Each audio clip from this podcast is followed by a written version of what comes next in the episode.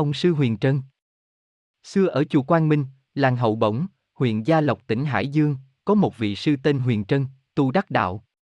Một đêm, nằm thấy Phật Di đã báo mộng rằng, nhà ngươi tu hành có công đức, trời Phật độ cho kiếp sau được làm vua nước Tàu. Nhà sư thức dậy lấy làm kỳ dị, gọi các đạo tràng bảo rằng.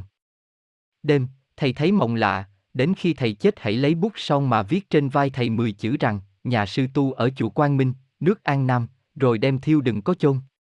Khi vị sư chết, tuổi đã 90, các đạo tràng làm theo như lời dặn trước. Ở y vua Hoàng Định, nhà Lê, ông tiến sĩ tên là Nguyễn Tự Huyện sang cống vua Khang Hy nước Tàu, vua Khang Hy phán hỏi. Ngươi có biết chùa Quang Minh, ở nước An Nam, thuộc về tỉnh nào? Ông ấy tâu rằng. Muôn tâu bệ hạ, hạ thần chỉ biết chùa Quỳnh Lâm, chùa Thiên Phúc, còn chùa Quang Minh thì thần không rõ. Vua nói rằng. Khi trẫm Giáng sinh, ở trên vai có 10 chữ son, hẳn là kiếp trước trẫm tu ở chùa ấy. Nay trẫm muốn bỏ những chữ ấy đi, mà không phép nào rửa sạch.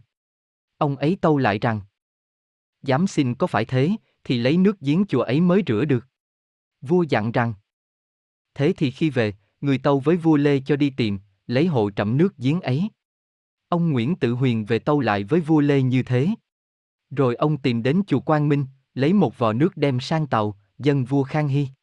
Vua Khang Hy lấy nước ấy rửa, thì những chữ xong đi ngay. Nhà vua mừng lắm, mới đưa cho ông ta 300 lạng vàng, nhờ đem về tu bổ chùa Quang Minh cho lịch sự.